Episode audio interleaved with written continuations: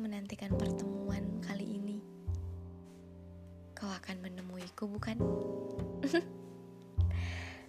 Atau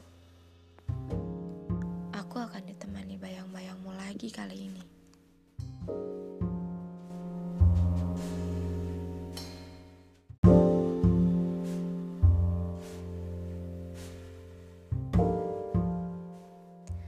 Kau tahu, aku sangat tidak suka jika harus menantikan pertemuan yang semakin membuatmu akan selalu menetap dalam setiap detak dalam detikku. Kau akan berdiam diri saja di sana